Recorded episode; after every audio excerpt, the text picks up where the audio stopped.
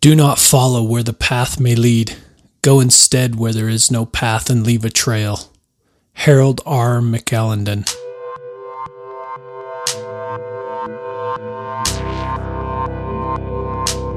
Man's time here is finite, but the influence of a man is infinite. The question is, what shall we do with the daylight that remains?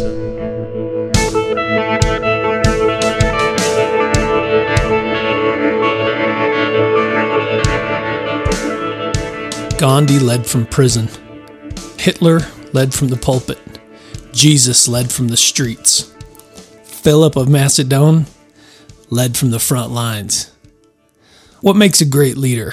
Today, I want to talk about several principles of leadership that you can take on and personify in order to move your team, in order to accomplish great goals or um, create a mass movement. Now, there are dozens of different traits, personal traits, uh, habits, skill sets, things you can deploy in order to become a great leader. And this is by no means a comprehensive list. I just want to go through a few of the ideas and concepts, uh, or at least I want to go through some of the ideas and concepts that could be used to engage a crowd, a team, um, you know, a social media following, an, a company, a political movement, and cause people to, to move and come with you. So, what makes a great leader great? First of all, they have the ability to get other people to put their time, talents, and energy into a common goal. That's the main thing, right? They have that ability to basically pull an emotional attachment out of other people and make them say, I want to be a part of that. I want to I want to put my energy into that. Now, how to get people to do that? That's obviously the complex part. So, here's a few things, right? Great leaders are not the most talented in all the positions under their jurisdiction, nor do they always have like a super high IQ or some unusual skill set. Um, they, they're just not superhumans. they're typical people that have some radical obsession about some idea or movement. And it's usually a unique spin on that idea, right? Something that's a little bit new, a new offering. So if you've ever listened to like Russell Brunson, who's a, a marketing genius and expert, uh, written several books, and he's a co-founder of ClickFunnels. Anyway, he talks about you got to have a new offering. Like if your life or your system or your weight loss program or whatever is not working, scrap it all. Here's a new offering. This one is a new vehicle that's going to get you to where you want to go, right? So a new so a leader has sort of a a unique perspective, a change. They look at it differently. Um, one of my favorite like self-help reads was uh, The Art of Possibility by Benjamin Zander and his wife Rosamond Zander. And uh, that book is very much like the same principles. You know, it goes maybe has like a dozen principles of self help and the way to perceive we perceive life and the perspectives you should have and how to set goals and mastery and all these things. But it's such an artistic spin on those principles that it was just it was just fun. I like I wanted to I wanted to meet these people because they're they had just a different offering, even though it was very much in the same arena. So great leaders have that ability to sort of put a spin on it and and uh, make people see something differently. I'm currently reading a book called The Challenger Sale, and one of the main points in that book is that Challenger sell, sells people teach their client something before they actually ever sell them. And leaders have that ability to sort of like, I'm going to give you a new perspective and then I'm going to show you a solution to that problem that I just showed you that you didn't know about. And so great leaders have this sort of unique vision. So, as I mentioned before, they're good at pulling out in others the desire to put their time, talent, and energy into a common goal. So, how do we convince someone that ours is the common goal or vision that they want to be a part of? So you want to give them a worthy cause, as I've said many times. They want to have a people want to have a sense of belonging and they want to be driving towards a cause that's greater than themselves, right? So whether they feel like they're in a desperate situation and want like a relief and I'm going to join this crowd and we're going to go somewhere together and it sort of relieves me of responsibility to get out of this desperate state because this charismatic leader and all these people are going to we're all going to change it together. Or if we're just talking about, you know, employees that are generally content with a a job and and we're in small teams and we're trying to achieve new goals or whatever, we still need to get these people like motivated uh, to jump on board, right? So there's so many different uh, scenarios that this applies to. So we need to teach them a new perspective, give them some scenario to solve, make them feel like part of a team, give them a sense of belonging, and as that leader, it's your job to express this in this uh, enthusiasm and sometimes radical obsession over this vision that you have. Um, you don't have to have everything figured out. Doesn't have to have make perfect sense and have all the answers and things like that. But it has to make enough sense that people can cling to it and say, "It's a little bit cloudy, but I love it and I want to go there with you." And so this enthusiasm has to be there. But after a while, you've got to be making progress or people will sort of lose that enthusiasm. So you've got to become an expert at helping this movement move along, which is what you want to do anyway, if, especially if you're in business and you're trying to lead teams into achieving goals and accomplishing things that impact the greater good of your company and increase revenue, serve more people, etc um, in a sort of a political climate, things have to progress or people start going, hmm, I'm kind of gone, I've gone sour on this movement or politician, and I'm going to go find a, a new a new opportunity, a new offering. Um, so in a in a business setting, it's important to to help others draw out their own barriers and find their own so- solutions through, you know, thoughtful questions and intentional conversation and empowering them.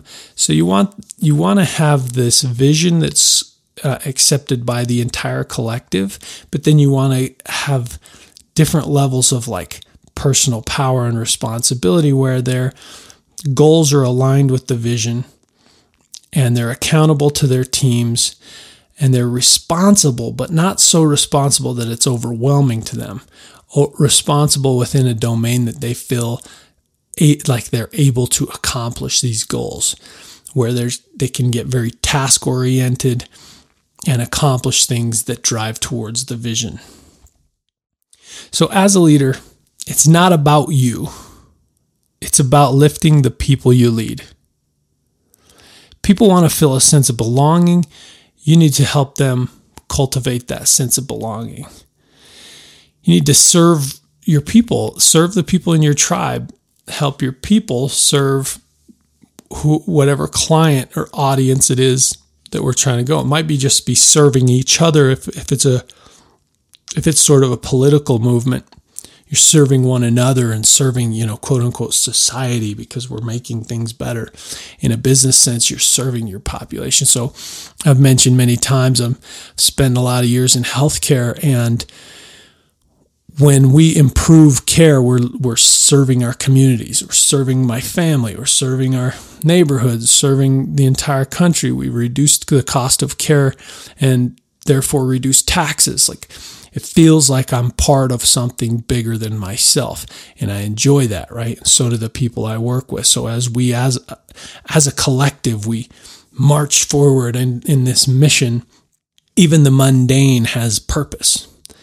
So that's, it's very important to, to harness those types of emotions. So when we talk about our smaller teams, if you're in teams in business, you've got to serve your little tribe. So here's a few ideas on how to serve and cultivate a good culture within those smaller teams. So you want to um, make sure that you have small talk. Make sure people feel comfortable with one another and they know each other's strengths and weaknesses and uh, triggers and things like that. Their motivation. Uh, you got to ask good questions. Become very good at asking the right questions, whether it's in um, problem solving or just in in getting to know one another or um, trying to discover where things went wrong or help them to come up with their own solutions, as I mentioned before. You need to be able to help them when they're drowning. You got to step in and be a good teammate at times. You need to provide them value. So it's important as the leader to continue to educate yourself and learn and discover new things so that you can provide that to, to the team. Listen when they're frustrated value their ideas, their thoughts, and the things that they would like to work on. Give them props when they've had some sort of a success at many levels. Just make sure that, you know, it's announced, hey, we as a team are successful because so and so did a great job, and this person here did a great job, and we all did a great job. And make sure that we're, we're you're given uh, props and feedback. I've often said that, you know, as a leader, you want to become the feedback loop for your team that every person really wants. We all want to know, like, where do I fit in? What's the perspective that people have of me? How's my progress? Are we going, am I personally serving the team well? And uh, what can I do better? So you, you need to be that feedback loop. Discover what makes their heart beat. Discover what gets them going and incorporate some of that into their daily job so that they wake up feeling at least, you know, semi motivated to get to work because it, there are things at work that really, you know, touch their their nerves in a positive way. One way to think of leadership is that your job is to create more leaders. So you're using this skill set that you have of asking good questions and pulling out emotional attachment to a vision and helping them set task oriented goals that are aligned with the vision. You're you're really mentoring them into doing the same thing for others. And if and so it's this selfless position of you know I want to I want to help you understand how to get to the next step. And if if one day you can become my boss that's better for us all kind of attitude. You need to nurture the individual. That means they need to feel valued by you, by their team, and hopefully to the community around them. So you need to nurture them and give them the the give them the the environment, the feedback, the resources, the empowerment to make them feel like they're growing and a, becoming a part of something bigger and that you're on your way. Continue to learn and challenge yourself and the group. So a movement, a movement or you know, a team or a movement has to be growing and, and evolving or it will become somewhat stale. If things become stagnant for too long, the individuals will start to crave another group, another movement, something that'll make their heart beat again. They want to feel the they want to feel the fire. So it needs to be making progress. So you've really got to cr- help create good action steps and have you know the next step in mind you've got to be a step ahead so in the book leadership strategy and tactics the leader sometimes gets in the in the weeds but then needs to be able to quickly you know, turn over those responsibilities and back out and get their head up and look up and out. Your job is to have that vision. You got to see what's coming and be able to plan for the next thing. So make sure that you uh, make that your priority to get your head up, looking out, and looking for the next thing. Progress the movement. If you can't always have that next step, things get stagnant and things start to crumble from there. This is just one sort of warning as a leader. A lot of times in, in organizations, what happens is we create these organizational charts and then, you know, you get too many layers. So then the communication from the bottom to the, you know, top or even just several layers up, it gets, it gets too difficult And so, what the leader will do is say, Well, just fill out this form or this checklist or whatever, and then I can report to my boss on it on a weekly or monthly basis. And what happens is you've essentially made your job the job of the people that are, you know, several layers down, but those people are typically serving a client or coding or building an app or they're building projects or whatever. And now you've distracted them from their job and made their job your job. And yet it's just a checklist. And so, as a leader, you need to really avoid that as much as possible because that's where it it begins to feel mundane and slow and checklisty and robotic and uh, those are the type of mo- emotions and, and actions that really disenchant employees. So make sure that you keep them actively engaged in a positive cause and don't don't turn their job into checklisty things and robotic type behavior. There's leaders in every type of industry, leaders of, of different types, whether you're, whether you're Hitler or Jesus or whatever. There's a lot of there's a big spectrum between what a leader can accomplish and understanding what pulls people in and how to keep them excited is extremely important. And so if you can learn those skills, you'll be a great leader no matter what you're going for because you can always attach a strong why to what they're doing even if they're, you know, in a production line. But that's another thing to think about. Are you in a services business or a production, you know, product production type business or something else? What type of emotions can you pull on to get the team really motivated to accomplish something? So that's the big question. Anyway, so to wrap it up, um, I just want to kind of recap some of these things. Like what makes a great leader great? They have the ability to pull emotions out of other people and that, that make them want to spend their time, talent, and energy on a common goal. A great leader is someone who serves people, who provides value to people. You have to nurture your individuals. You have to help create goals and action steps that are in alignment with the vision and then give them a certain amount of power and responsibility and accountability to the tribe, to the team. Make sure that they've they feel like they are part of this group and we're all collectively going somewhere for this new offering. So that's kind of the the outline for what a leader does. How you deploy it specific to your in- industry and your own personality and things uh, can vary a bit, but those are the those are the main goals. So if you like what you've heard today, uh, please hit the subscribe button. If you want to read some of the books that were referenced in this, I'll throw the links below if you want to purchase those from Amazon. That uh, going through those links that would also help me out. And um, as always, thank you for listening. We'll catch you on the next one.